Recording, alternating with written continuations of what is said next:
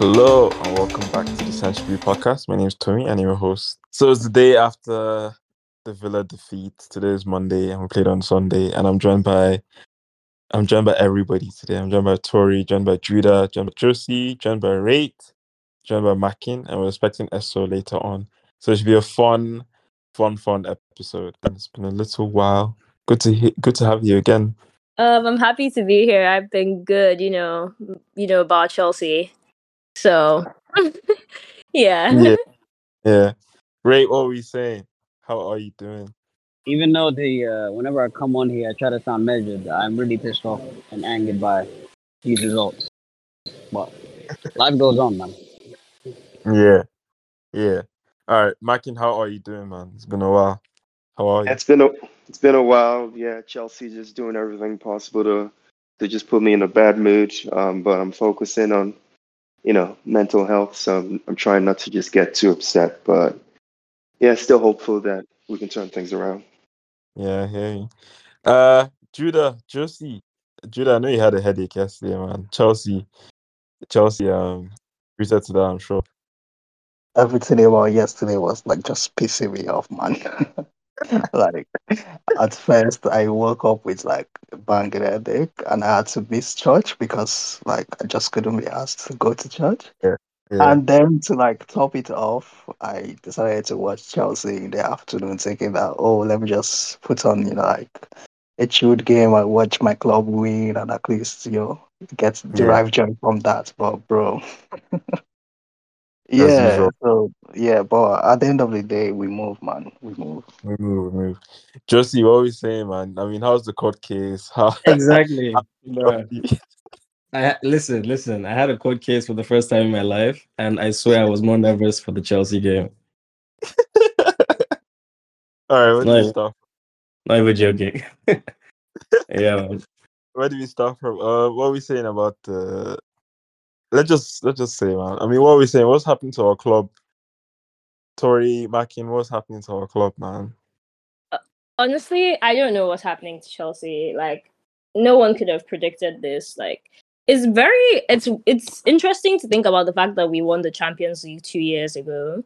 It doesn't feel anything like that right now.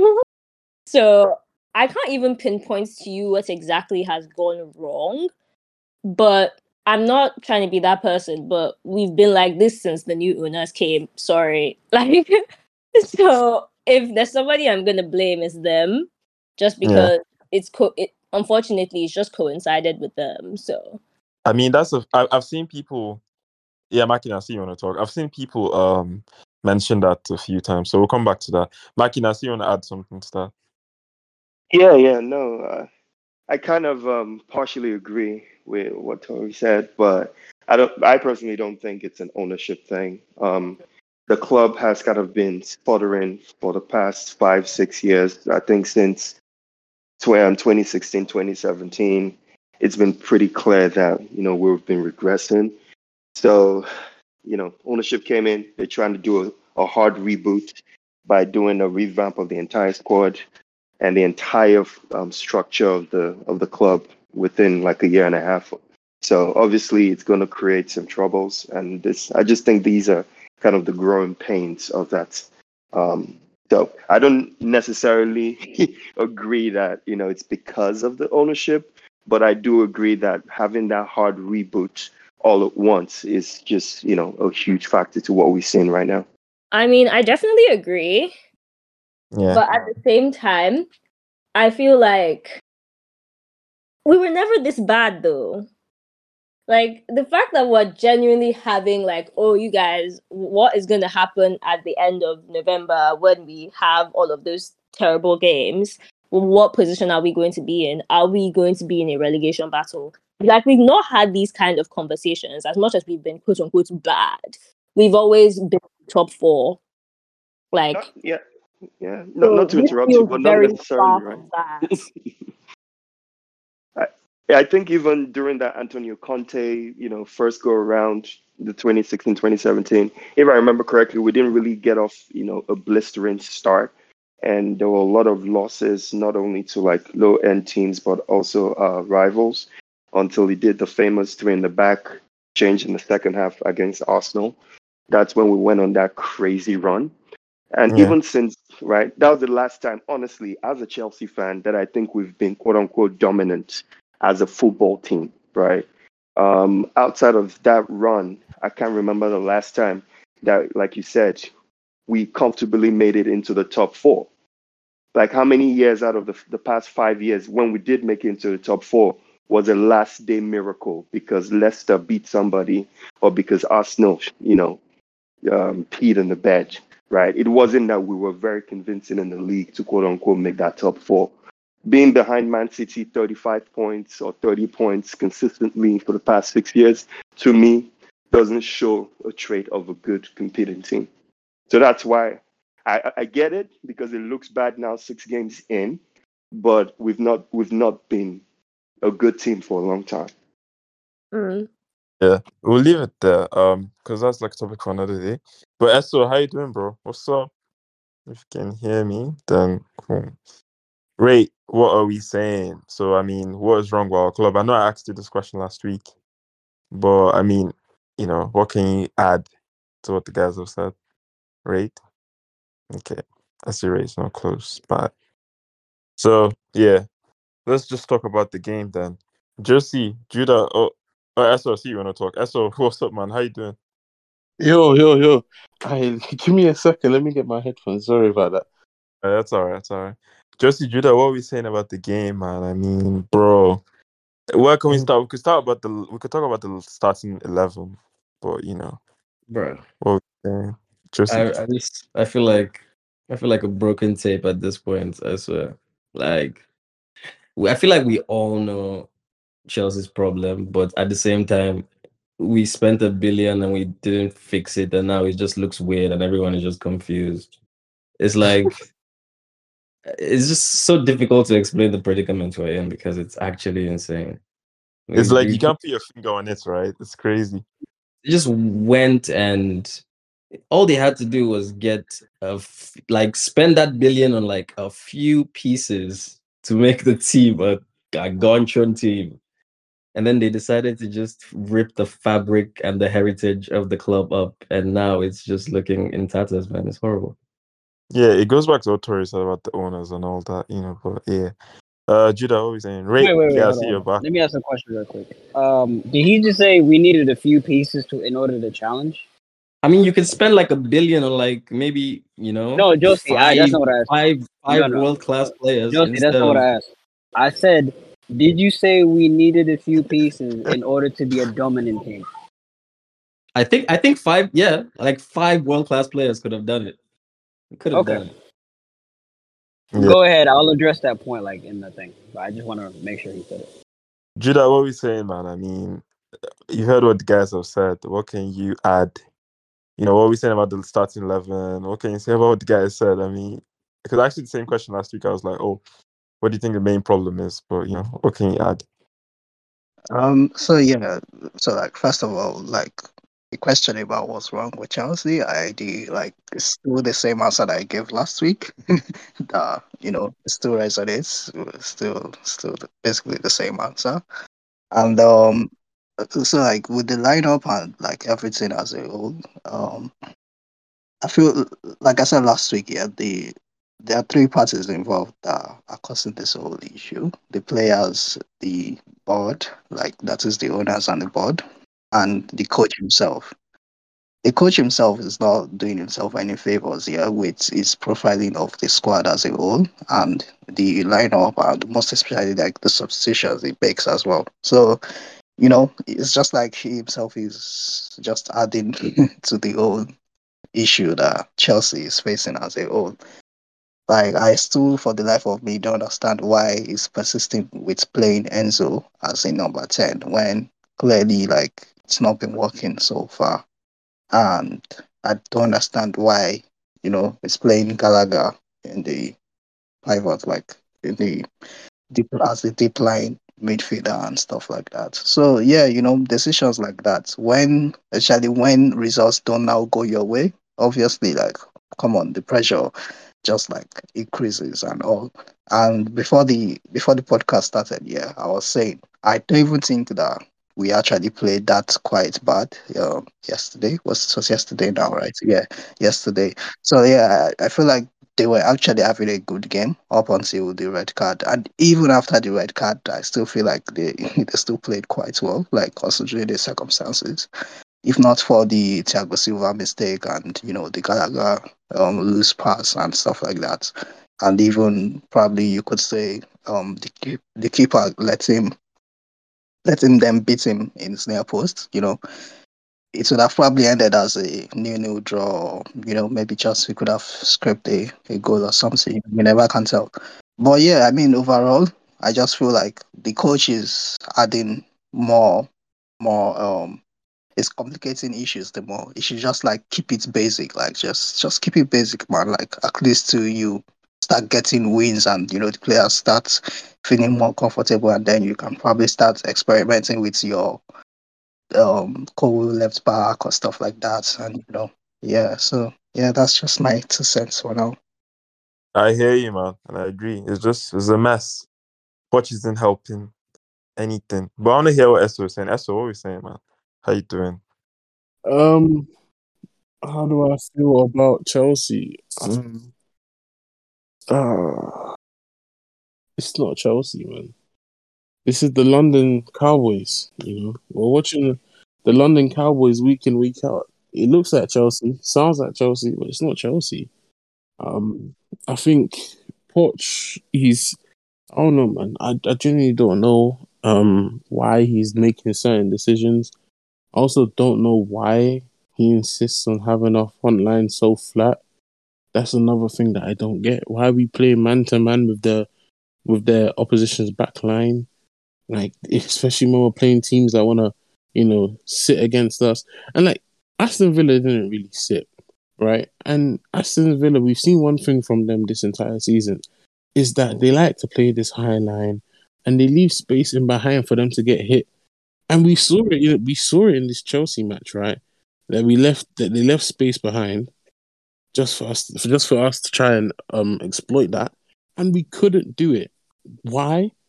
Because the personnel, like I don't know if we coach attacking patterns. I don't know if it's drilled because it just looks like freestyle and nonsense. Because I've never I've never seen it before. You see a team like Brentford, they know what they're doing. They know who to go to for what. And Mbeumo's on the ball. He's and and he's seeing Wissa and then man, he knows who he's gonna pass to to get a good opportunity. You know, things like things like that where the relationships are built and they've been trained together, and the manager has has has actually designed a system to get them to score, right? Because sometimes sometimes you score through your system. Look at near damn near every goal that Brighton scores that does not have Mitoma involved is a goal designed by De Zerbi. Every single goal that you see Arsenal score is designed by Arteta. You know what I'm saying? Like especially especially Odegaard's goals. I've never seen Odegaard. I mean, no, let me not say that. I've seen. I think I've seen Odegaard score about five goals, but he does it like he scores. So he scores a lot of goals, but he only scores in five ways. Do you know what I'm saying? That, listen, that cut back edge of the box, you know it's going in. You know it's going in, and it's always finding Odegaard. that to me isn't oh individual brilliance. That is coached. Do you know what I mean? That is coached. Why can't we have a coached attacking pattern? Why can't we ha- do that? It's just Sterling and Gusto and Jackson freestyle, and and and and even Jackson. We need to talk about him, man. I don't know if this is I don't know if this is conf- confidence, loss of confidence, or I don't know. I don't know what's happened. I don't know what's happened. I don't know what is this, bro. Because you see that even though he was offside, that pass that Mudryk gave to him, yeah, that finish that he tried to do sums up his entire Chelsea career, bro. Bro. I Because thought you started today, actually, yeah. no, because how do you even think to do that in that situation? Me personally, I'm trying to use my weaker foot to curl it into the near post, right around the keep. Because listen, Martinez's position was not yet covering that near post. He could have done it. And the thing about Jackson that I hate is he takes two strides too many. Like when he's supposed to hit the ball, he'll take another two strides, and then all of a sudden the angle's off, or he's not in a good position to shoot. His body shape will be off. Like I don't get it. You're supposed to be a striker. Yeah, And but I tweet. yeah, Yeah, yeah, go on. go on. No, go on. No. go on. I was just gonna bring Ray into that because Ray is a big Jackson fan and analyst as well. But then I was gonna say the finish he was going for was kind of reminded me of Torres, the goal Torres scored in this, against Manu when he missed that sitter and stuff. It's a similar type, you know, type finish. Or uh, Rate, what were we saying about what? Oh? Jackson. I, I think when I when I first spoke about Jackson, I said I was like, listen, the guy is worth thirty five mil, right? This could either be a low risk, low reward, low risk, medium reward, meaning like he scores ten goals, low risk, high reward, and he scores maybe fifteen plus or something like that. So the signing itself, I have no problem with it because I think he's got like the attributes of somebody who could be good. I don't think he's elite um, because I've never been of the idea that some striker is going to save us. I don't think Lautaro, Vlahovic, none of these guys are going to come save us. They're going to be the main outputs for goals, but I seen it as okay, give it a chance because Nkunku was here at that time, so it made sense. So if, if, if he wasn't playing or he wasn't playing up to snuff, Nkunku would be in that position, and he's not here now. Um, when it comes to Jackson, I also feel to some degree that his play style is limited by Poch's system. Like this, the the players that we have in the team don't match up with the same wavelength that he's on. Now, obviously, there's still like negatives about him. You know, like where he receives the ball, how he receives the ball, the shots he takes, um, which I agree with. But I think that he's really looking worse than he actually is. Same with the entire team. But if people want to give up on him now, that's fine, you know. But again, we paid 35 million for him, and that's not even in euros. I mean, that's not even in pounds; it's in euros. So this is not like a Lukaku who we can't shift or we, who we can't put on the bench. He's Jackson. He can't demand anything. He's not gonna cause a fuss in, in the in the room. He's at Chelsea. You know what I'm saying? So if Toney comes and takes his spot or Sesko comes and takes his spot, it is what it is. You know? Personally, I think he's young, so he has time to improve. But obviously, it's Chelsea. Chelsea's like hit the ground running and all that. So you know, uh, I don't, I don't, I don't, I don't even think it's like that. If I'm being honest, right? Because I think that's just giving him excuses. You know, it really is just giving him excuses because some of the things I've seen him do, man, you could get, you'll be arrested for that. Honestly, in some place, in certain places in this planet, on this planet, you can get arrested for that. You Mm. could genuinely get like that chance against Forest, bro. He should be arrested. He should be in, in chains. You guys Yeah. are being unfair. I can't lie. like, Nah, I- I No. say he's but go on, yeah, go on, Tori. Pe- Why do people say that they're being unfair on Jackson? He deserves this criticism. Mrs. Jackson. I think you guys are being unfair just because I mean, Esso is being unfair because like he's not like literally he's not meant to be this prolific striker. Like I don't I don't understand what you guys are expecting of him. Like he's not meant to be Haaland. We bought him from a random club in Spain for 30 m. Like he's not going to come and give 30,000 goals.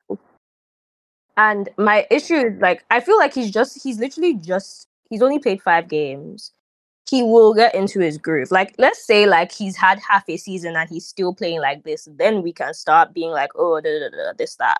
But like he's not he's not used to prem, he's young, like he will figure his himself out. I honestly do think like the squad as a whole, like they're just young and inexperienced.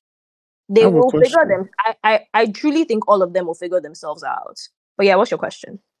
If you're showing symptoms of an illness, how long will it take for you to go get medicine? Oh my gosh.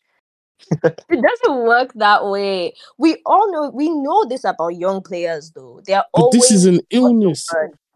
This They're is always up and down. illness. Because, They're uh, always like, inconsistent. like you said, do we expect him to be Haaland? I mean, some of the chances he's missed, you. Also, another thing about Haaland, I don't know if you've watched Haaland this season. He's missed He's a been missing a lot. chances. But the thing Yeah. is, City creates so many chances that Yeah, he's bound to score. That's the difference between City and Chelsea. yeah. If we No, created no, more no, chances, no, there's a higher chance that Jackson would score. I'm not saying that it's not that Jackson is a good striker or a bad striker or anything. I'm just saying that like you have to also add that put that into consideration. and this is why I say it's excuses because the first point you made was, is he Haaland? And then you said, but Haaland misses chances too. But Haaland, I promise you, half of the chances that Jackson has missed, Haaland would never in his life miss it. That I don't Nottingham know. Forest chance. Haaland has no- missed the most big chances in the Sorry, sorry, sorry. The point is, the point is, Jackson, Jackson has had his chances and he missed them. So Every I si- think- like he's think about it this way, right? If Haaland has missed 14, 14 chances, and how many goals does he have in the in the league right now? Let me even check. He has Let me eight. even check. He's so if he's missed 14 think he chances and and he scored eight, right? Is that not better than No, that's exactly. But that's, you're, you're explaining my point. He misses No, so many big chances, but he keeps getting chances. That's But the if thing. you see his ratio to chances, about- chances scored to chances missed, is I yeah, mean, but he think has about Chelsea he has the best like, ratio see- in history. one still of like, oh, one big ass chance that we should have scored, and then we just feel and we're like, oh, if this person had scored this, we would have won the game. But this is one millisecond in a 90 minute game. Like, Right. But Tori, let, let me say let me say something real quick though about Haaland. We're also talking about the guy who's probably in the best chance creation team in the world, right? So not I don't think it's only the chances created. When you're a striker, it's not just about the chances, it's about mentality. So he's coming to a big club, number one. Num- So there's a bunch of pressure on him. People are trying to treat the guy like he's supposed to be some savior or hero. And he not only does he have to adjust to that, he has to adjust to this horrible system which is disjointed, gives him no Guys are lo- support.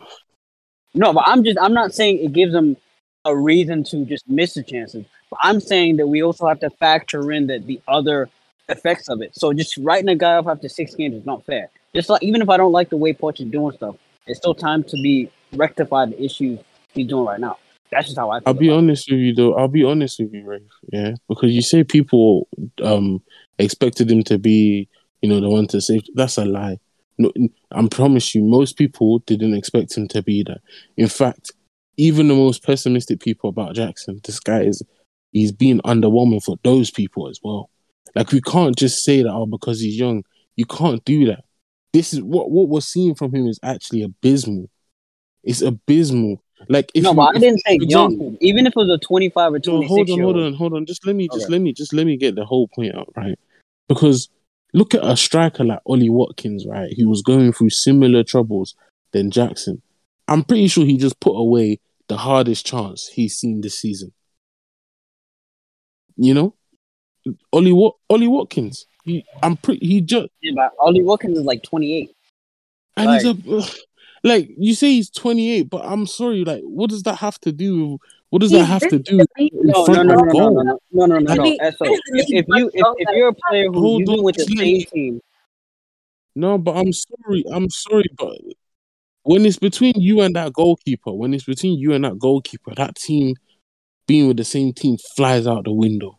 No, Bro, no. That's so you get my point. listen, it's about This is why I don't right? know because you No, keep you mentality keep, you keep, you in keep front of giving him excuses, like, and I don't understand why you're giving him these are so these excuses. I don't I don't want to hear them because you say No, he's SO, young, he's SO, young, he's young, but but we had he's Milton. young. I, I'm not using on. he's young because even if we bought a 27 year old striker, he still has the pressure of being a Chelsea.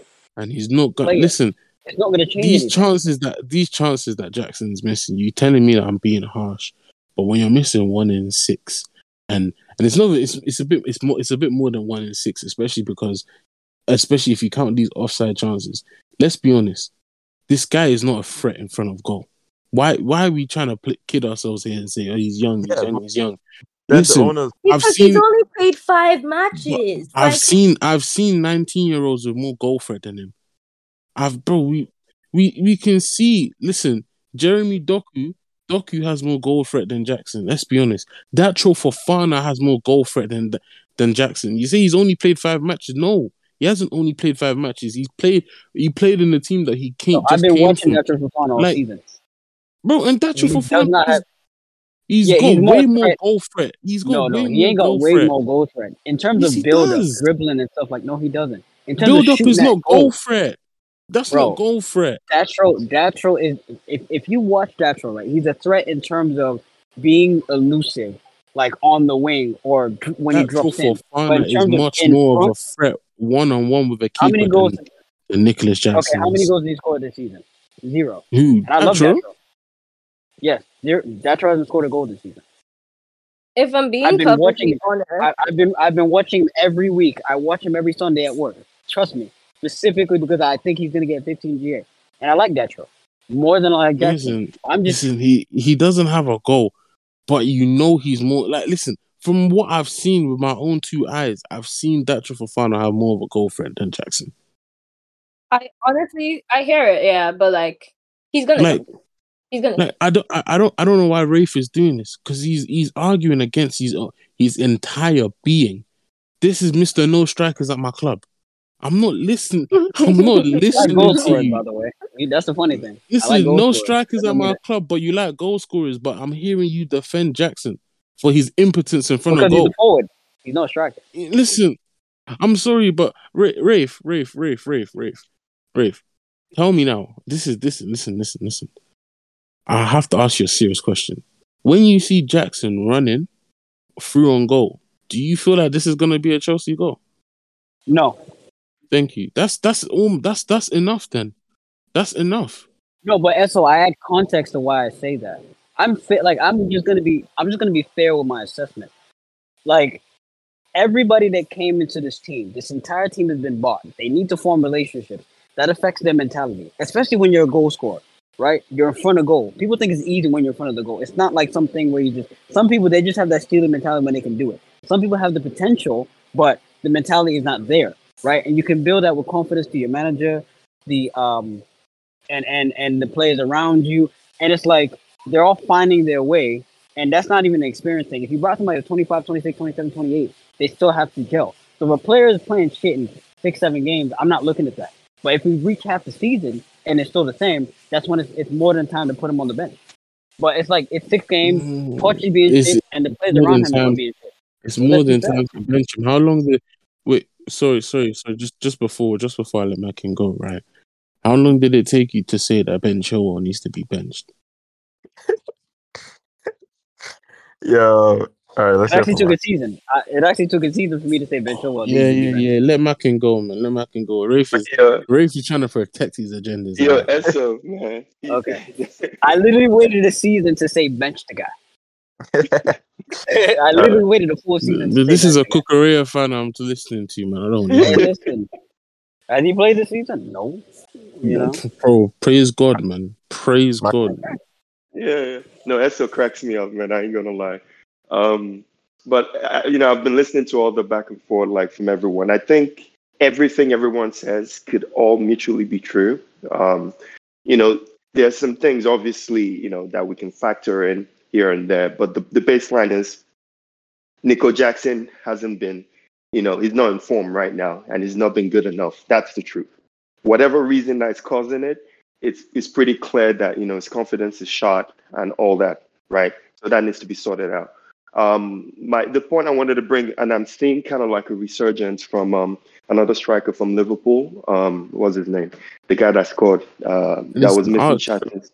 Ask, ask, ask Rafe. Ask Rafe if I had Darwin stocks. Ask uh, Rafe knows I had Darwin stocks. Yeah, I- yeah, and I, I- I remember you do. No, because Bro. Darwin missed chances last season. You know, He was missing like chances that you know we could score. You know, But blindfold. Darwin has something season. that Jackson Jackson will never get, and it's, it's unfortunate for him. He's got No, but- instinct. no, okay, can I say this? Can I say Yeah, this? yeah, go ahead, go ahead. So I hear what you're saying, yeah. But personally, I feel like the Jackson thing has been forced by the fan base. I feel like they're just picking on the guy at this point. I mean, he has missed chances. Don't get me wrong, but Sterling, nobody is more like what's the word guilty as much as Sterling. It's just because Facts. Jackson is the focal point and all that, but Sterling's actually a culprit as well. You know, just Facts. I always don't know, I don't know what's. You know, what yeah. Listen, as much as I wanna, as much as I want to, like you know, back Sterling, man, he's been horrible. Horrendous. And to be very honest with you, I have much higher standards for Sterling than I do anyone else on the squad exactly. because you are literally like he has over 100 goals in Prem. He should be doing better. I'm sorry. He's too old to be acting Sorry, you, you know what's funny? I'm going to be against everybody on this one. I think Sterling has been horrendous, but you know what to expect from Sterling. You know that he has bad decision making. You know he makes a stupid goals. Like for me, this is just an average Sterling like thing. He's gonna be inconsistent. Um, as much as I don't like his performances in front of goal, let's be honest, he's one of the more likely people to, to score. I Let's be agree. Hundred percent. He's still And- and- best attacker. And do you know what it is? Still Do you our know what it best is? Yeah. It's, it's that's why it makes it more like you can't defend it because he's he is the seasoned vet, especially in the attack. He is England's what? He's Man City's second highest goal scorer, one of England's most capped current players right now, vice captain. All of these, he has all of these accolades to his name, right? And deservedly so. But please, please, please, why? why do you do the things you do when you do them?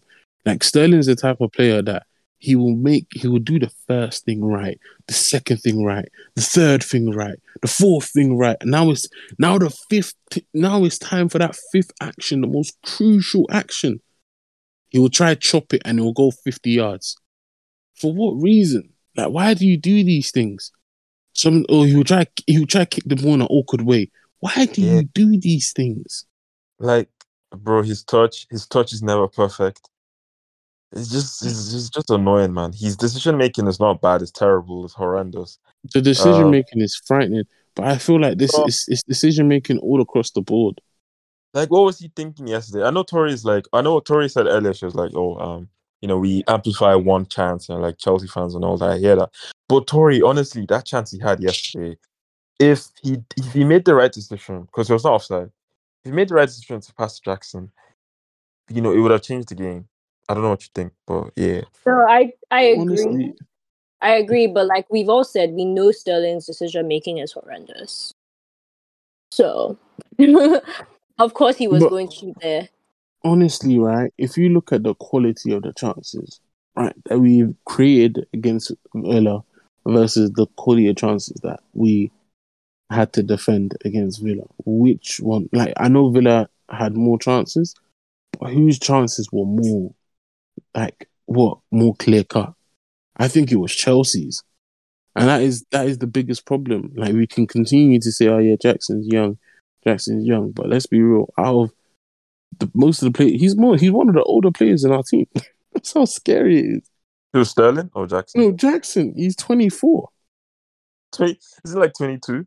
I heard it's 22. I'm pretty he's sure he's 21 or 24. 22.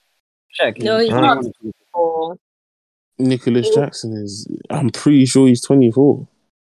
You see what I'm saying? This is the agenda I feel is being pi- posed against the guy. I'm not. I'm not trying to knock his- Jackson is 22 years old, according to. He's people. 22. He's still, and, and and that's the scariest thing. He's still amongst the oldest in our squad at 22. At 22, he's still amongst the old ones, one of the oldest in our squad. And I think, I think with with with him, right, we've got to do this. Like, I don't, I don't know, man. I think play him off the left, man, or, or play him off the left. He's a winger. Like I've said this so Well, like many Rashford times. just run into space from the left. Do you know, bro? Rafe, do you know how? Rafe, when did I say he was a winger? I think it was preseason. No, you said he's a he's a winger in strikers in a striking body, something like that. Bro, Um, Yeah. I've been I've been seeing this guy is a winger, bro. He doesn't have striker instincts, and that's whoever brought up Darwin. God bless you, because that's that's the key difference.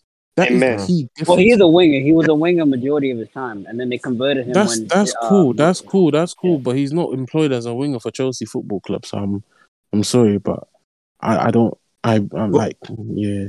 But Darwin Nunez, Darwin Nunez is a striker.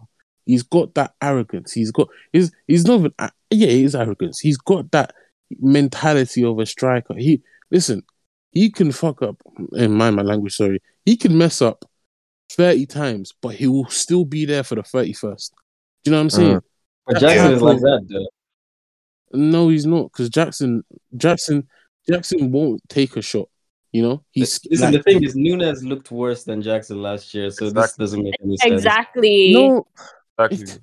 it does though. It it does and because Nunez was bought for way more money. if you let me if you let me if you let me if you let me land right Yeah. Ja- like Nunez looked way worse than Jackson true he looked way worse but I'm not gonna lie the positions he was getting himself in were natural He's were where you want your striker to be. He was doing the things you want your striker to do. It just wasn't clicking. Yeah, but It's wouldn't not come- the same with Jackson. For example, Nunez would have a crack. He would take a shot. I don't see Jackson just trying to shoot. I don't see him trying to do the things that strikers do. He gets the ball. He gets his, he gets the ball head down and runs. bro. I think his confidence was low. I'm not gonna lie, personally. But yeah, Josie, Josie, Judah, what were you No, saying, Esa man? was right to some degree. Um, he has certain instincts that need to be erased. He plays like a winger, like. But I also believe when he drops in deep, he really does help the team, and he gets other people involved. Like there's so many assists that he could have had, even in that Villa game, that people don't talk about. That's not just him missing chances, and we should just I utilize him that way. You know what I'm saying? I hear it, but even when he drops deep, yeah, that's that's put. I'm, I'm putting the blame on Poch because your striker should never be.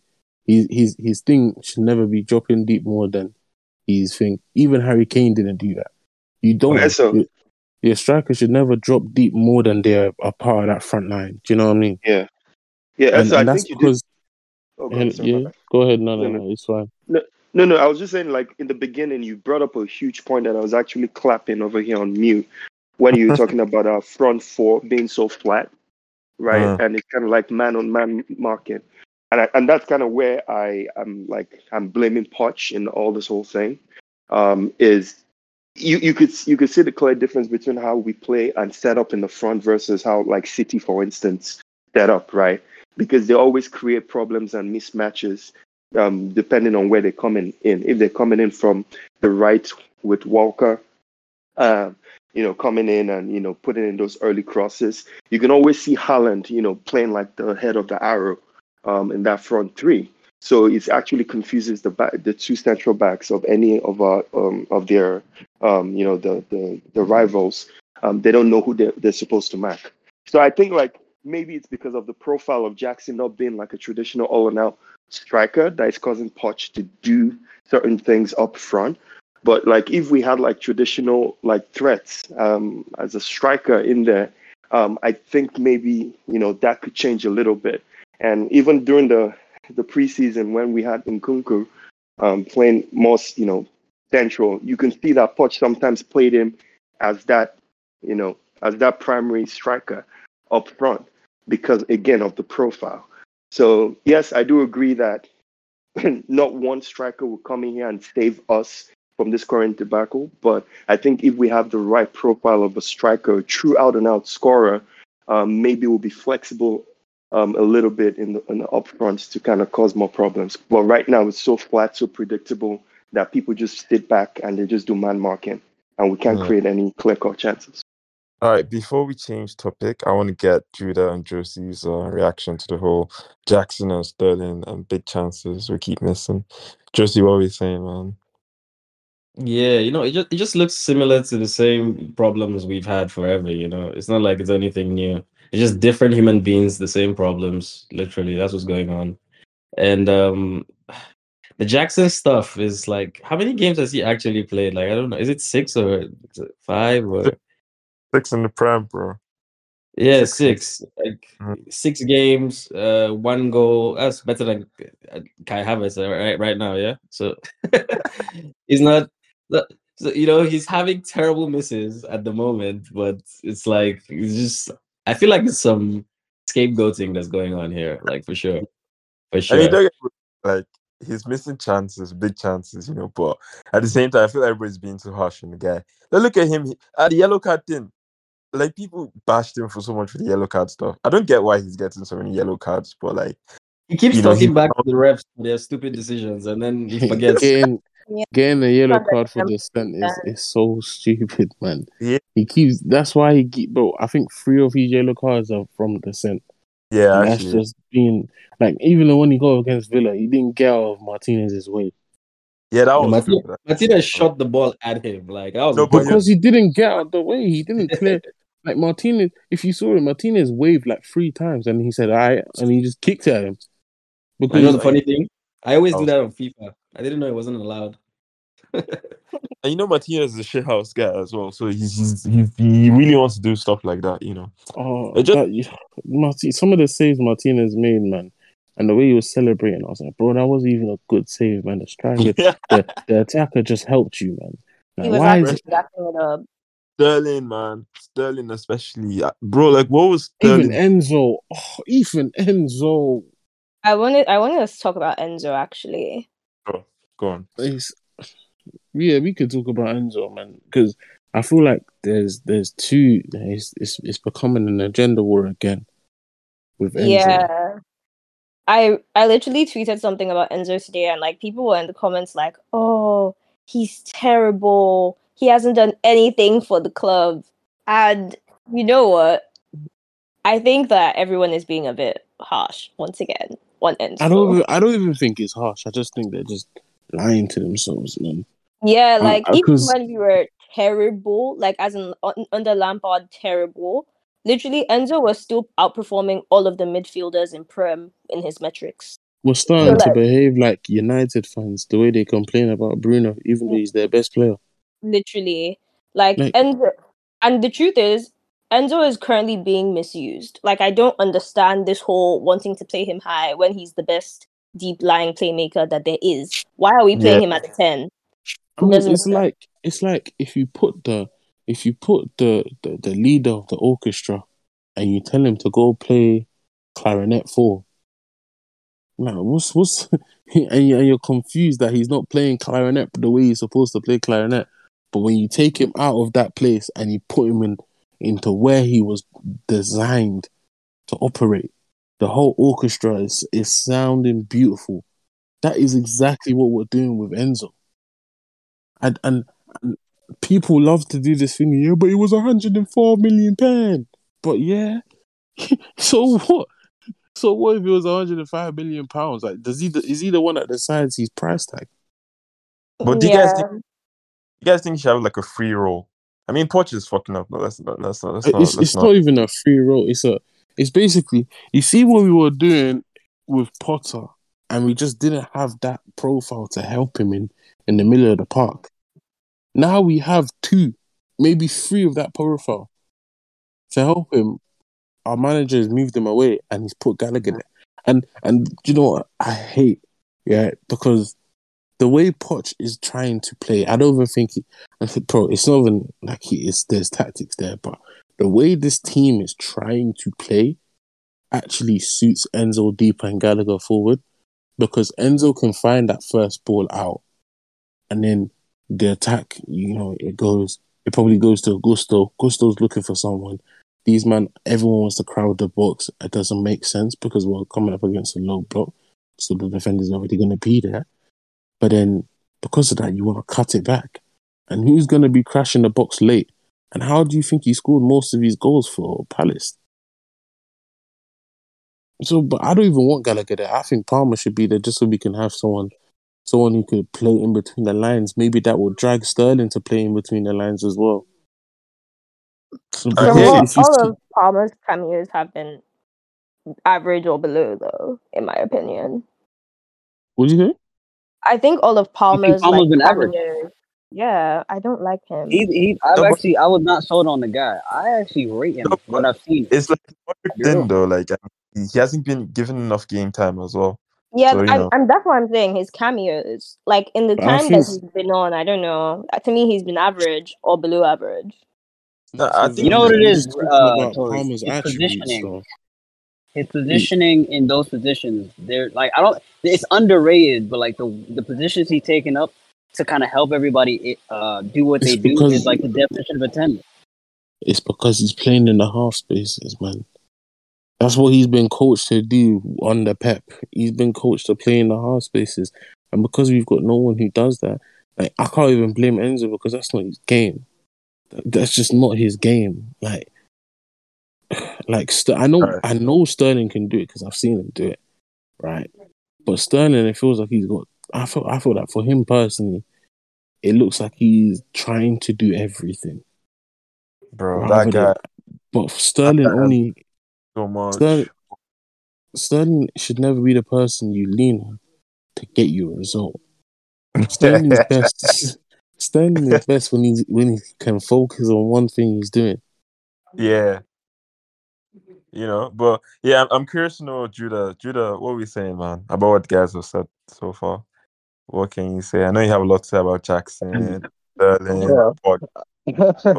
Bro, I'm not going to crash it on him anymore. Like, so has done justice to that.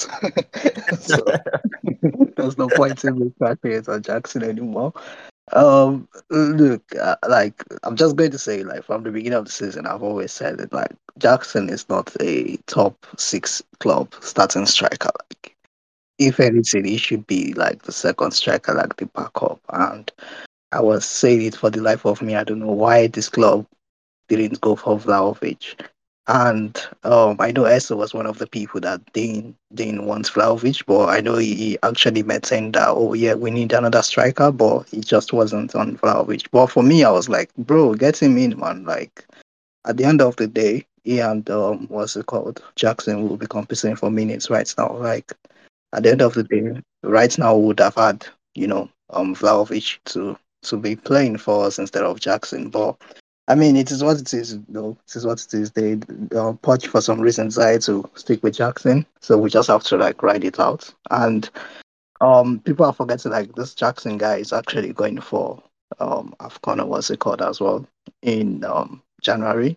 So I think I just feel like it's one of two things. Either the club just feels like okay, Toney is their absolute number one priority, and you know they just like to wait for him till January, or they didn't really plan and they didn't really realize that Jackson won't be able to really like lead the line that well. But anyways, moving on from Jackson here, I just feel like the whole players as a whole, like not just Jackson, like bro, they missed a lot of chances, man. Like ooh, a lot of chances. Like I can I can't count how many chances Gallagher, Sterling, um, Wells, you know, like chances that they should be putting in the back of the net that they miss. That's why I'm like this whole issue. Yeah, it's not just on Poch, it's on the players as well. Like Poch is not the only one that you know has to take all the blame. The players have to take a large portion of the blame as well.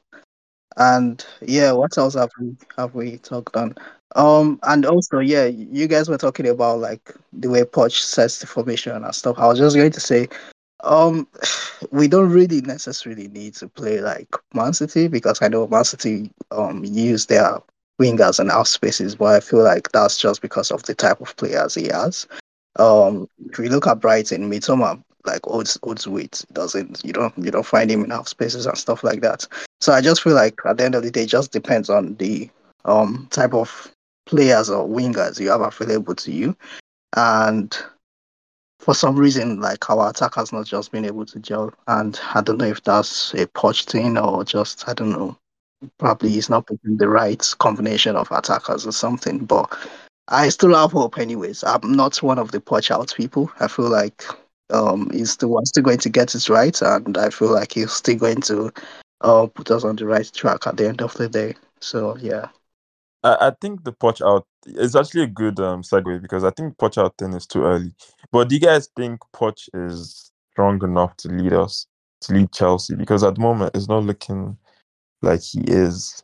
you guys think- No, boo, tomato, tomato.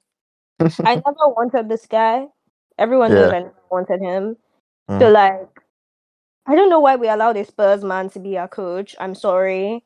Like the most notable thing that he did was take Spurs to a Champions League final that they inevitably lost. Like, I'm bored. Do something. And he hasn't done anything. And since he, and since he's come to Chelsea, I don't know. Like, I just think that he's just such a wuss.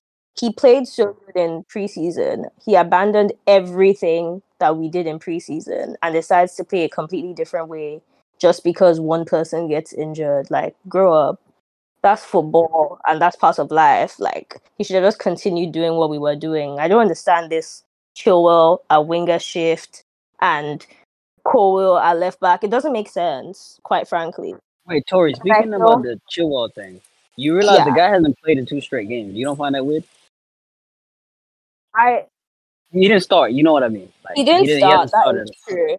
I think he's trying to. I think he sh- he wants to give Mudryk a run of games, which I think is the best thing to do because like Mudryk is actually okay, but Mm. I mean I'm just talking about it like in general. Like I just didn't understand the idea to do that in the first place. And What- even still, he's persisting with Cole as a left back, even though he is a strong central defender.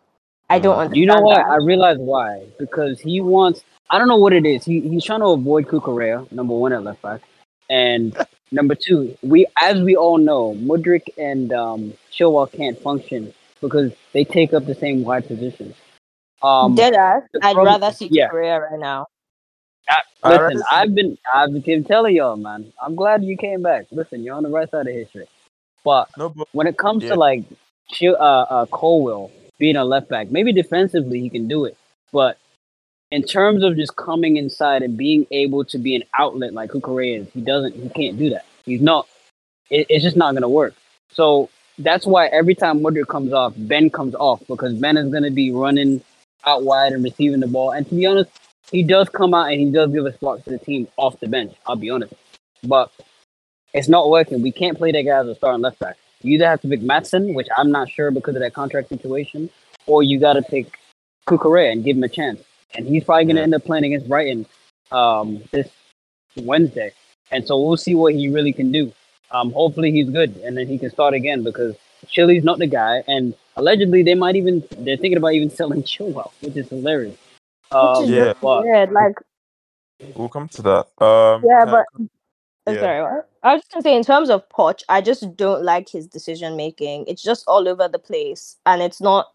It doesn't feel like the decision making of somebody that's confident, and I don't like that. Yeah, I hear you. I see Judah wants to say something before we go to Mackin and Josie. Judah, what are you saying? I saw you wanted to say something earlier. No, no, no, no. I'm good. You can, you can go to others. All right. So yeah, I mean about the Poch thing, like he caved. He caved. He had he just had to cave because he saw Chilwell was working and he saw people really wanted Mudryk to play. So eventually he's like, you know, let me give let me give Mudryk a run of games and stuff. But also he keeps taking Mudryk off first, which makes no sense. I mean, yesterday Jackson was like our worst player, and you take off Mudryk when Mudryk was like our bright spark and everything. So it doesn't really make sense. His substitutions don't make sense. He doesn't really seem to impose his style of play into what he's doing. I don't know what Mackin and Josie think, but yeah, what, what we. Well, let me think just say something to what you said about Yeah. the Butcher thing. One thing I will say is, as a coach, I think he's good enough to notice that Mudryk and Ben Chilwell cannot play the same. Uh, they just they just cannot play at the same time, which is good. So it means that there's a lot of things that he sees, but for some reason he wants to continue to persist. Now, I said I like coaches that are um, stubborn because they have one way of playing, and then if you keep doing something, uh, the positive things hopefully stick, and then you eventually just you filter out the negative. But the bad thing is, in the short term, there's so many things that he's doing that are stubborn that you as a fan you're gonna be pissed off of. So like at the same time, I like stubborn coaches, but I hate them because coaching is a part of being of coaching somebody is being stubborn and getting the same thing into them over and over again. But also the thing is the negatives of that of you being stubborn is also going to affect the team and the results. So it's like a it's, it's a weird thing with Poch. That, that's how Yeah. I, I'm just so it's, it's mixed for me. Yeah. It's not helping because we're not winning as well. For winning, then yeah, but we're not winning. But I hear what you're saying. But Josie Mackin, what we're we saying?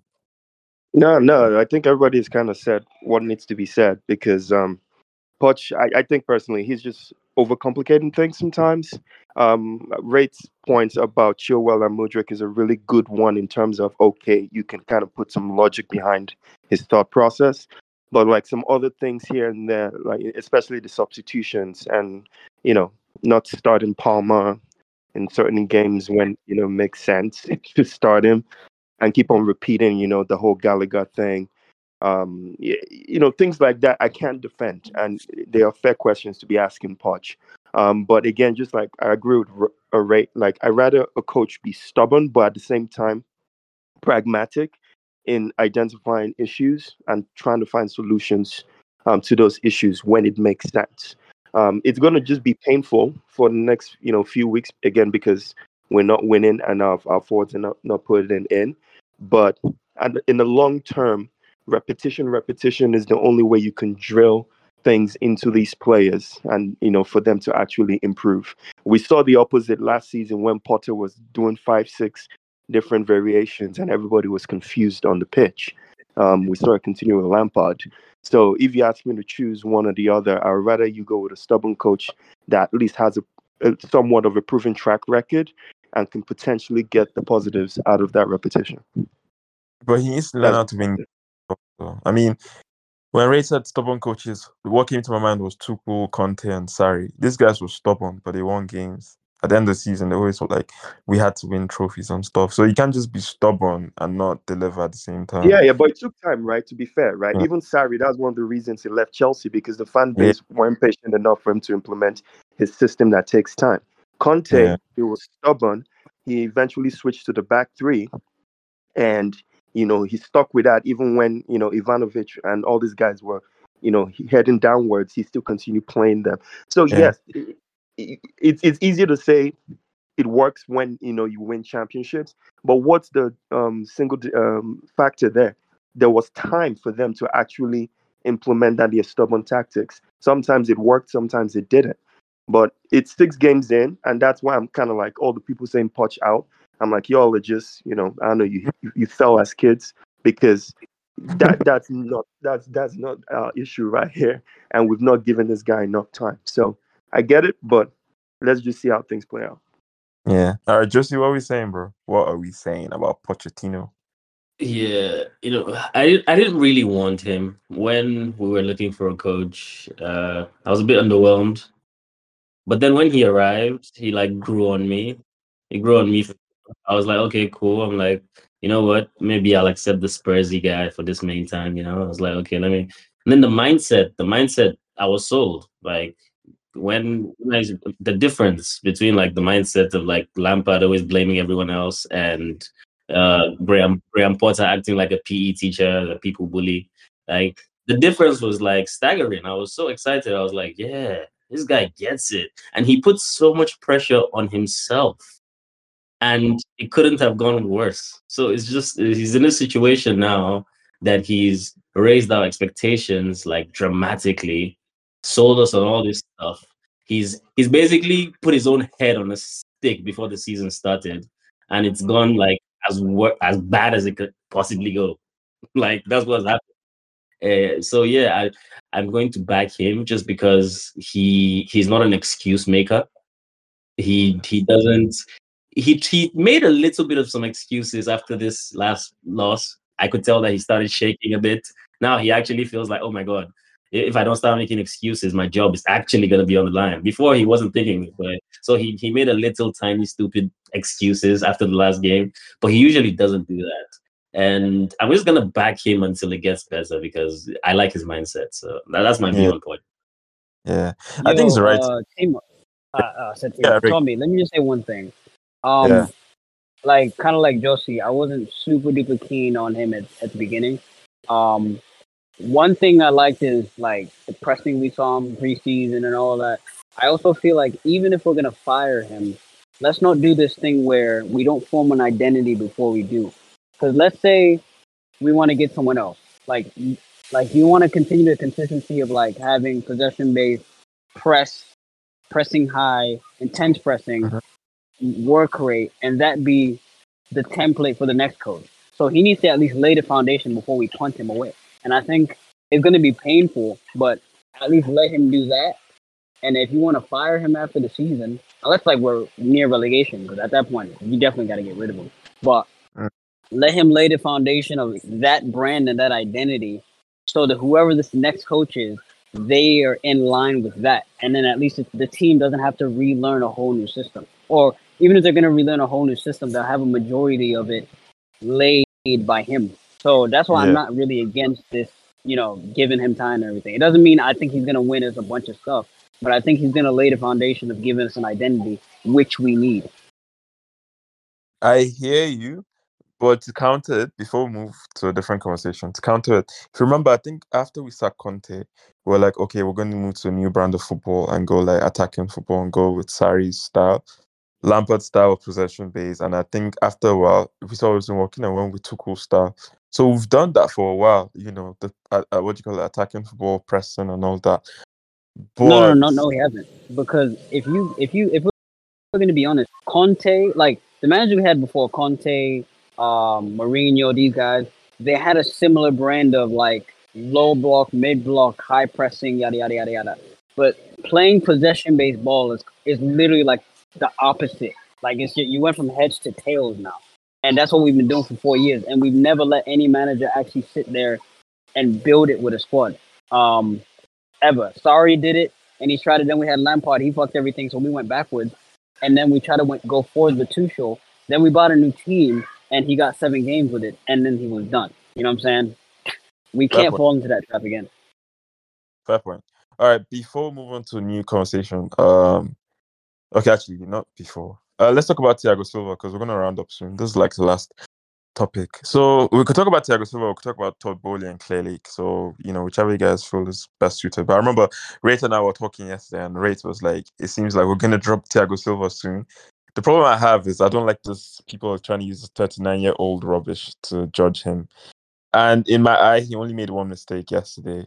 You know, but yeah. So what are we saying, bro, about Thiago Silva? Yeah.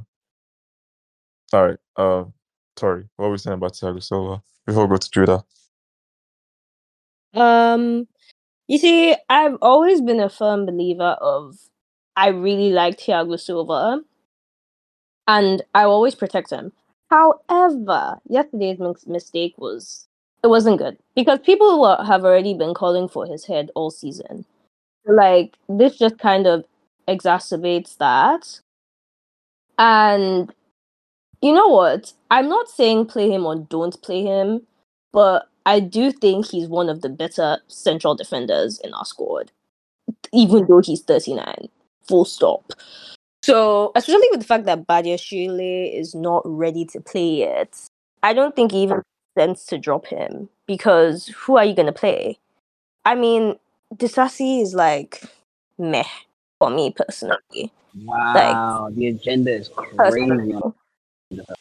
Have an agenda against Disasi if I be I like I I like him, but he's slow and he's big and he reminds me of Maguire. I'm sorry. like the only thing that I like the only thing is that like yes, if I was a striker and I was running up at Disasi, I'd be scared. Like genuinely, he's mm. humorless. But he doesn't offer much to me. Like he, I can I see him getting caught out all the time and I don't like that. Mm. So yeah, but Thi- on Thiago Silva though, like I, I I think it's just one mistake. Every defender has a mistake, like in Yeah. them. So like I don't think it's something to be like, oh yes, he needs to be dropped absolutely. But I definitely think that, you know, he's the I, I can I can hear the argument that maybe he should just rest on the bench for a game, you know. so yeah. All right, cool. Um, Judah, what were we saying, bro, about Thiago Silva? Um, yeah, no, no, I'm yeah, man. Um, so yeah, um, Thiago Silva. Um, I expected him to be phased out a long time ago. Like, well, I mean, like a long time ago. I mean, probably like maybe two games ago, or like no, actually after the international break. Yeah, exactly. Yes, I expected him to phased out after the international break. Um, but I don't know for some reason he hasn't seemed to do it, and I don't know, like, at what point is he actually planning on, on facing him out? Like, is it when we're in the thick of the tough games? Because, you know, we literally already had our easy games. So I don't know. Is Wait, it, is it, sorry, is it Judah. that, My question is why does he need to be phased out? Like what's the reason? Because, look, he's 39, man. Like, he's not going to be here any longer. No, No. seriously. Is he not? that's no, I, I don't care about his age. I care about capability. If he's capable, then he should play. If he's 50 years old and he's better than what we have, then he should play. I don't get it. If you're telling me, if what you're saying is that yes, Thiago Silva is worse than all of the defenders that we have, then I say okay, fine. But you can't just tell me that he's 39, so therefore he should be phased out. Well, I don't know. How is it really better than than all the defenders we have? I don't know about that though. I feel like I feel like if Badiashile comes back and um is back fit, I feel like that's when you know he's probably going to be phased out. I I honestly don't see um him keep persisting on starting like um Silva over a fit Badiashile, but I guess we just have to wait and see. Um it's like it's, it's it's got nothing to like no disrespect to Silva or anything like that, but I just feel like um at one point or the other. It just we just have to. And and people are forgetting that um Poch is someone that likes like he loves playing with the highline, yeah. And we've not been able to do that. And I feel like one of the reasons why we've not been able to do that is, is to accommodate Thiago Silva. And by the time he probably faces him out, we would like start seeing more of the highline. And yeah, yeah, I just feel like at some point out there that we just have to phase him out, man. Like regardless of how good he's looking or not. Let's see. I, I think it's what he brings to the pitch, though. But uh, hey, I just I feel I also understand what Tori is saying because people are like, eh, we can't really think of what he does bad, so we'll just say he's 39. So that's problem I don't like, you know. But you know, eh, it is what it is. Josie, eh, so yeah, actually yeah. Actually, sorry, I was just going to say I agree. Like it's getting a lot of unnecessary hate and bashing, but yeah, I mean, you can just say you want him to be faced out without bashing him or without you know, um, making up uh, stuff that is not at fault for. So yeah, But my question would be, why would you want a player to be phased out if he's actually not a net negative? No, but it's not even a Judah thing. It's what but I just, I just, I just told you one kind of neg, one sort of negative though. Poch loves No. playing with the highline, and we've But not I'm seen a saying highline he's- this season. not- And why When I do you say think he's that not a is? net negative, I mean he's not a negative overall. Oh Yeah, but but yeah, yeah. Well, this is what it is, though. I, I just, I just, I just, I think he's being scapegoated, man. I really do think he's being scapegoated, and like, you know what? Yesterday gave people the ammunition they finally needed against Thiago. I know, I know, right? Yeah, yeah. Like with with with with Thiago, I don't, I don't see him being the problem. More often than not, it was Disasi. To be fair, he did have an all right game today, but I mean yesterday. But like, I think this four at the back thing is lit. This five at the back or playing three centre backs, I think is mainly to do with uh, lack of height in the squad. Uh, that's why he's playing Colwill a six three centre back. You know, let's say Thiago's five eleven. Disasi's like six two, six three, maybe even six four. You know, he's playing these guys to combat height. But then again, I also have the issue of okay, but Palmer's six foot two. He's taller than Gallagher. Play him then, and you can go back to playing four at the back because you still have the same amount of players in the squad that are above six foot. Madueke is six foot.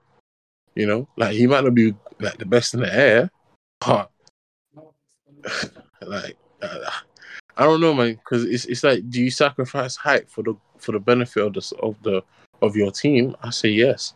I say you do whatever you need to do to make the whole team better. Yeah, balance. And then again, you, it can be said that if I was to take someone out that back line, I would take Thiago Silva out, just because it allows us to have a more natural left and right partnership, as as well as. Then again, yeah, who's really the fast one? Even if you bring Badiashile, who's really the fast one in that partnership? But don't you guys think it's easy because it's easy to even drop Thiago Silva because of his age, but for some reason he keeps playing. So why is that he's playing? I mean, I don't. uh, For example, like Conte, when Conte came, Terry was like 35, and he phased him out. I, I can't really think. Oh, uh, what's the name? Sorry, came. Uh, Cahill was like I can't remember how old, but he phased him out as well. So you get what I mean. So obviously, there's something Thiago Silva brings to the table. So it's just interesting to to There's a observe. lot. anyway. He's our best defender. Yeah. It's just sad though. It's sad because when he first came to Chelsea, nobody thought he would last this long. It's just it's crazy to see how you know. All right, Makin and Josie. I've not heard about your Thiago Silva. Ray as well, actually. I've not heard about your Thiago Silva take. What are we saying? Yeah, okay. Yo, man, guys, I, I think that nah, Thiago Silva, like Thiago Silva hate is almost like blasphemy in a way. I don't know. It's like that's how it feels. It feels a bit weird, I swear. Like when I hear it, it feels a bit weird. It's like he's actually the best defender we have at the club, and he's like almost 40. And in this in this team that they ripped everyone else apart because they were like 25, they left this guy in there. And there was a reason why they left him in there. Now, I'm not saying he should play for us until he's on crutches or whatever, but uh, as long as he can do the job and until someone else comes, Now I hear what uh my man was saying about Badiashile coming back into the team and stuff. Fair enough. But even when he comes back, like isn't Silva better than Disasi? Like yeah. yeah. so is it him you're really gonna be looking at? yeah, yeah. It's just that's I what I'm don't know, saying. It's man. sad, bro. It's sad. Like it's, it's a scapegoat thing as well. Everybody's just like, eh, because 39, drop him.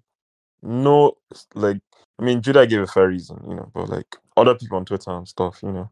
I, I want to It's hear sad. Makin's point, and then I, I want to say something because it's going to be controversial. But All right, sure. Maki, what are we saying, bro?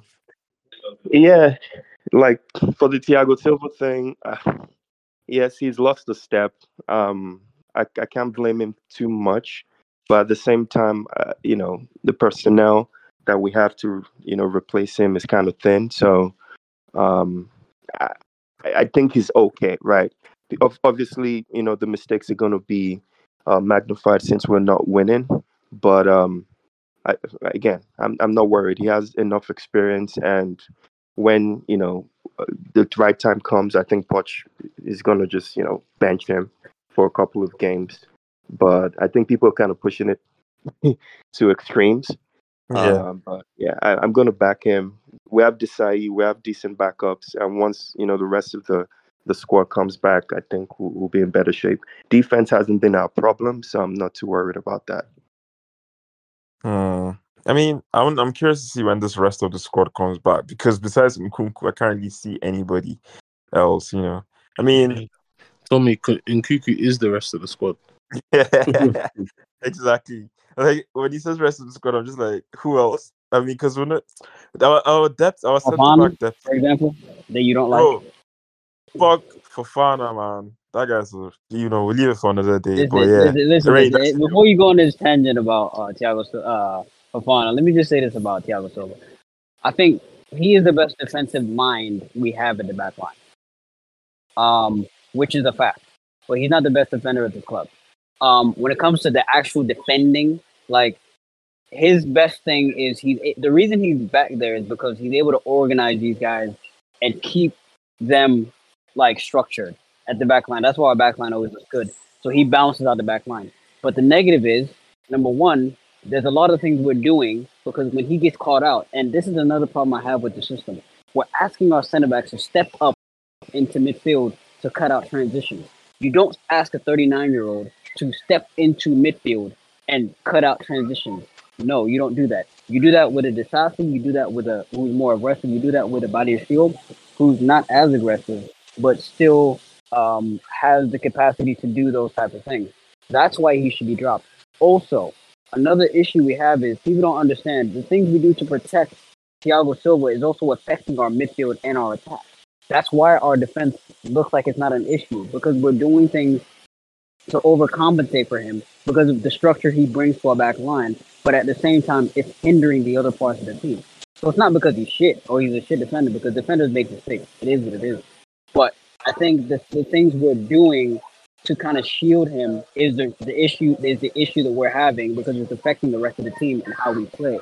So it's not an agenda thing. I don't, I don't think he's a defender. He's still a really good defender as an individual, but the issue is how it affects the entire system. And I think that dropping him and dropping him and whoever you put there, whether you want to make it Disasi and Colwill, Body Shield and Colwill, Colwill and Badiashile, whatever it is, I think he does need to be dropped so we can see how the team functions without him. Because in about a year or two, he's not going to be well, not a year or two. In the next year, he's not going to be here anyway.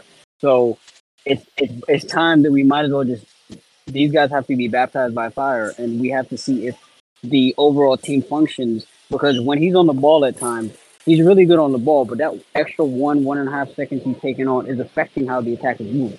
A majority of the guys are under twenty five; they move quick. You're the you're the old man in the team. You're a great defender. Your positioning is great. Your defensive mind is great. But the things you do, the little seconds you take, is 100% affecting how we play. And people, uh, it's not an agenda at that point. I'm just gonna come and say what I see. And it's not bad. He's not a bad defender anymore. But that's just how I see it.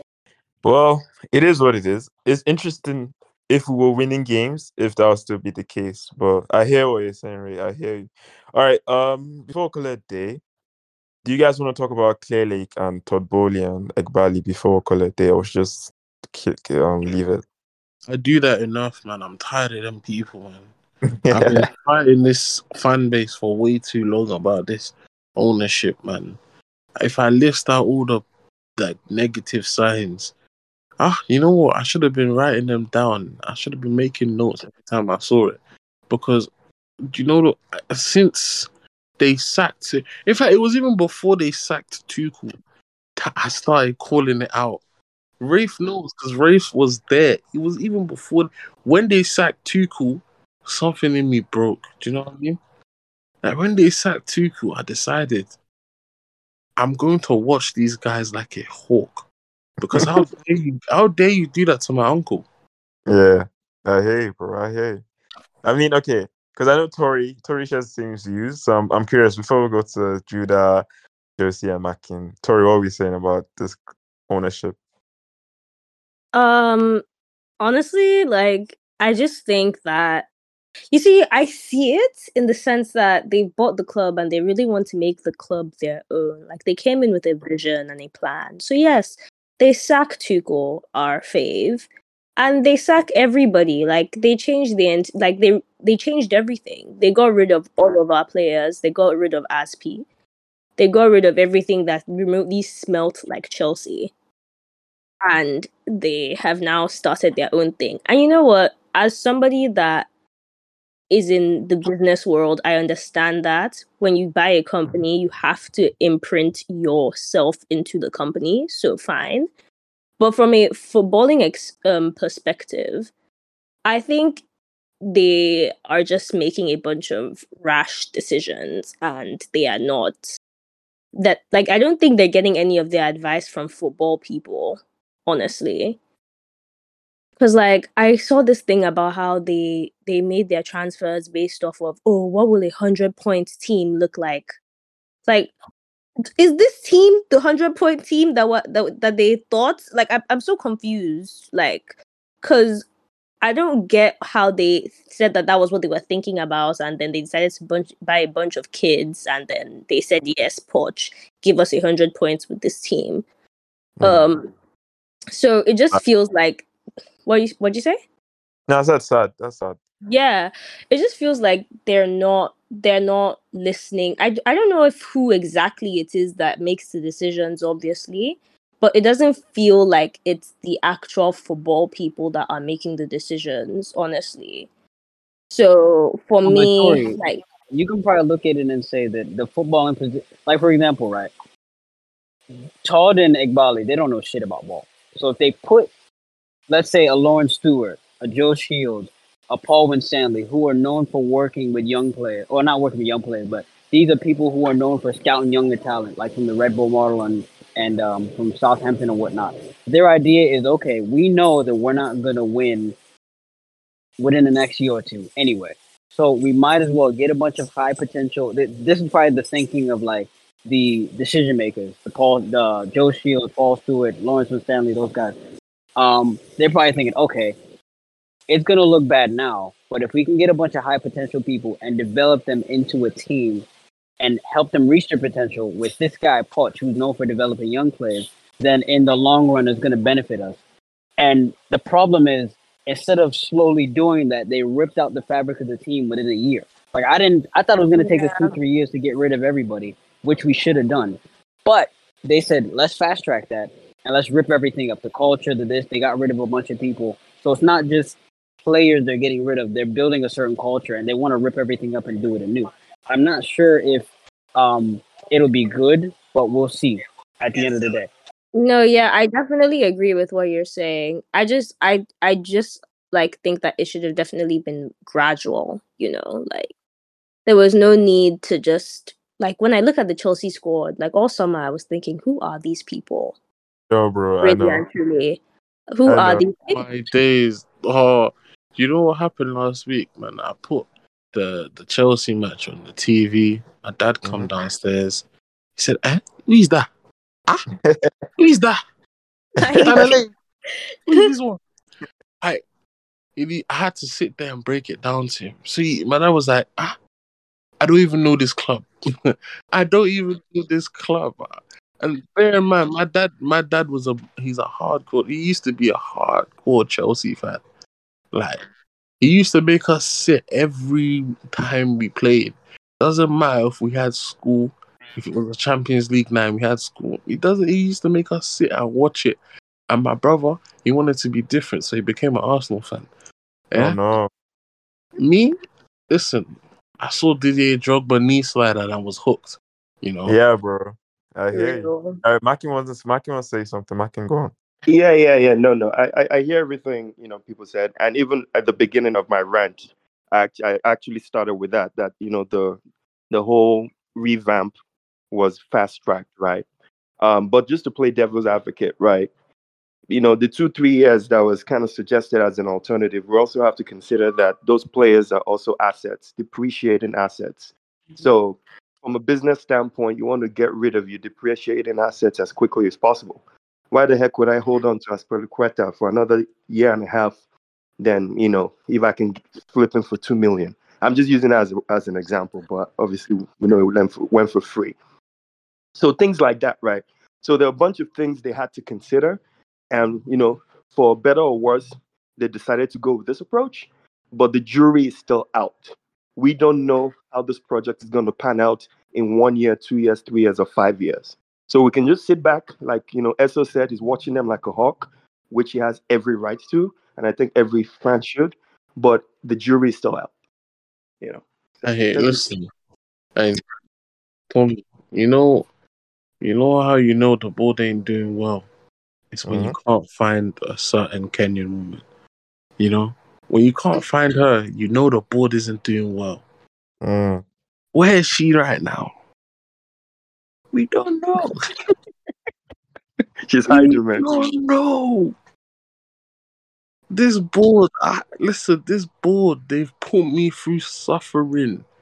Listen, I've experienced heartbreak that I didn't experience in my relationships. How does that make sense? No, no, right.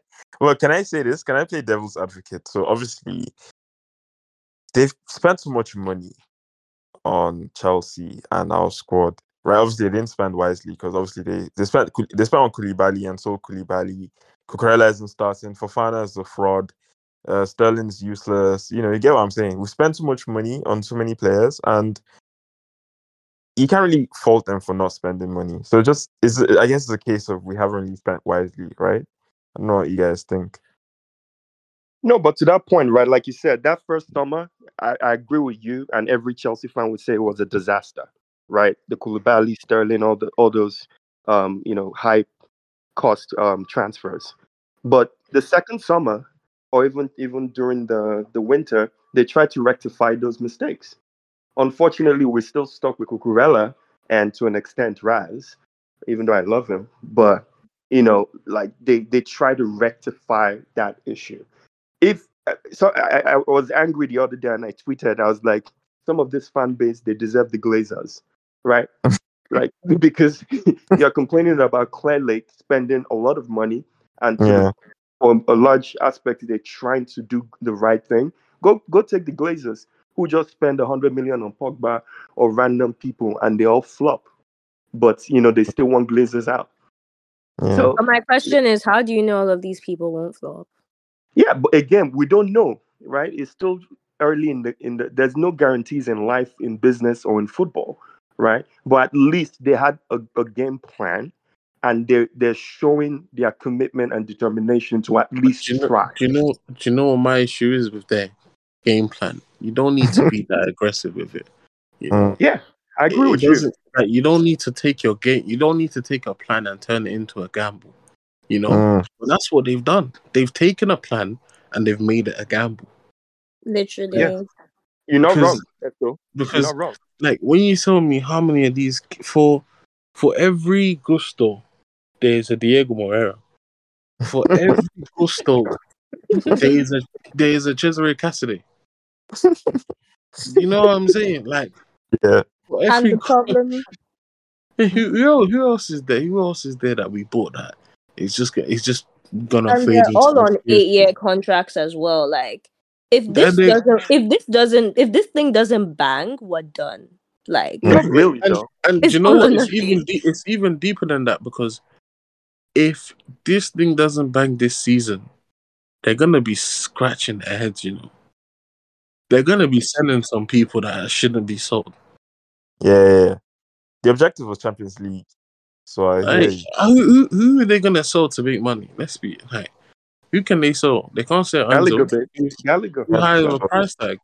They can't. Well, they the can't price tag sell. is Enzo or Reece that have to go. Listen, Leslie's gone. My boy Carney, he's gone. That, that team is gonna look like skeletons very quickly. But you guys are assuming that we need to sell next season, so I, I don't understand what that drive is. It- No, I it's mean, not know- an So, assumption. so, so with FFP, right?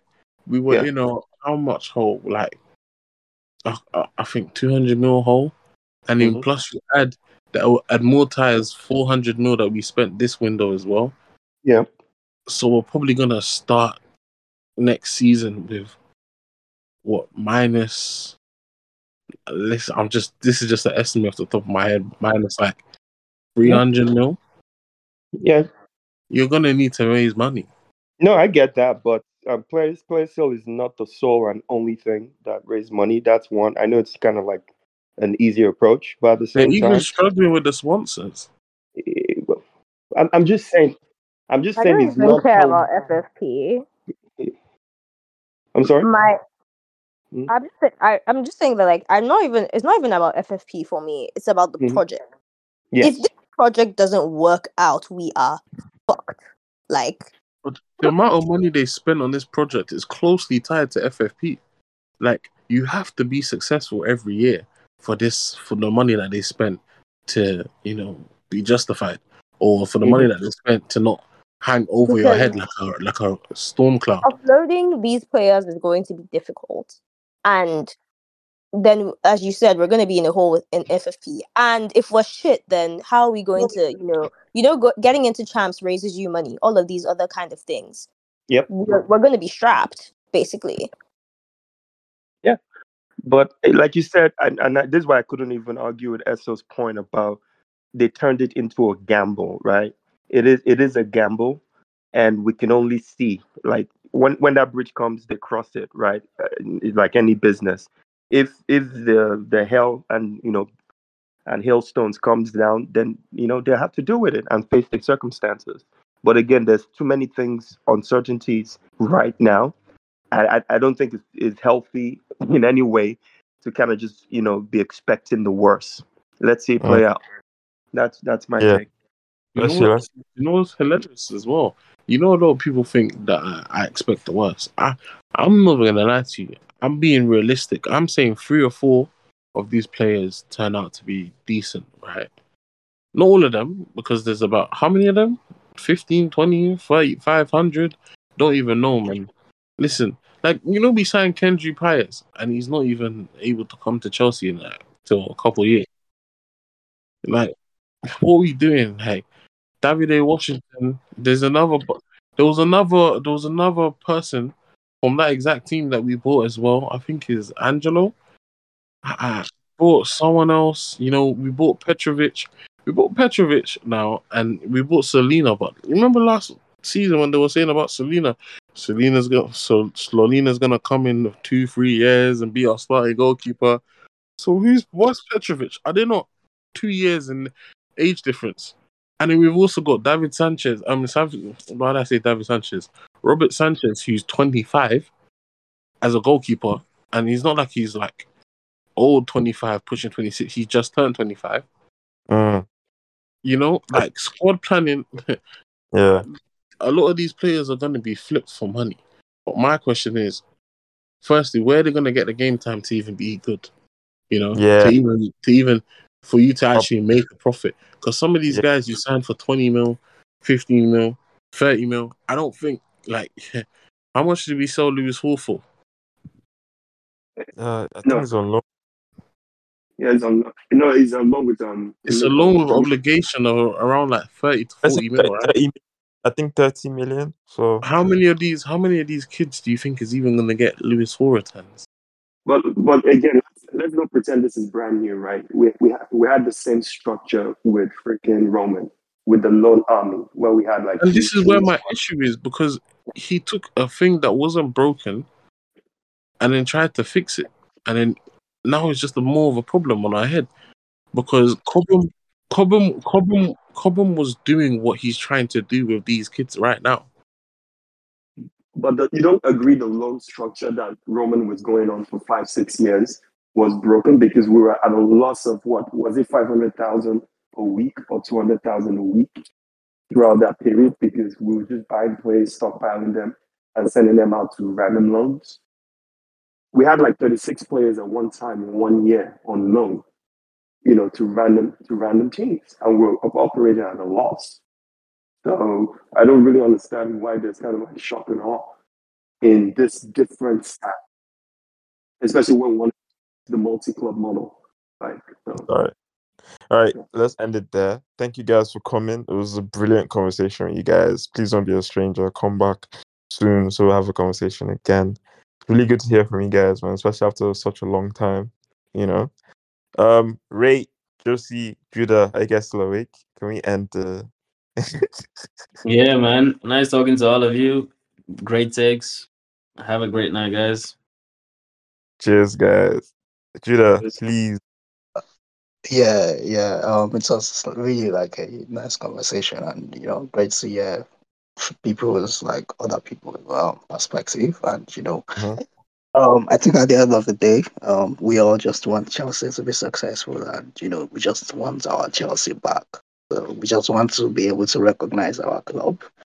Um, yeah, and hopefully the owners, the players, the coach, whoever it may be that you are blaming for the slump, hopefully they fix up and yeah, we get we get Chelsea back. Hopefully, man. Hopefully.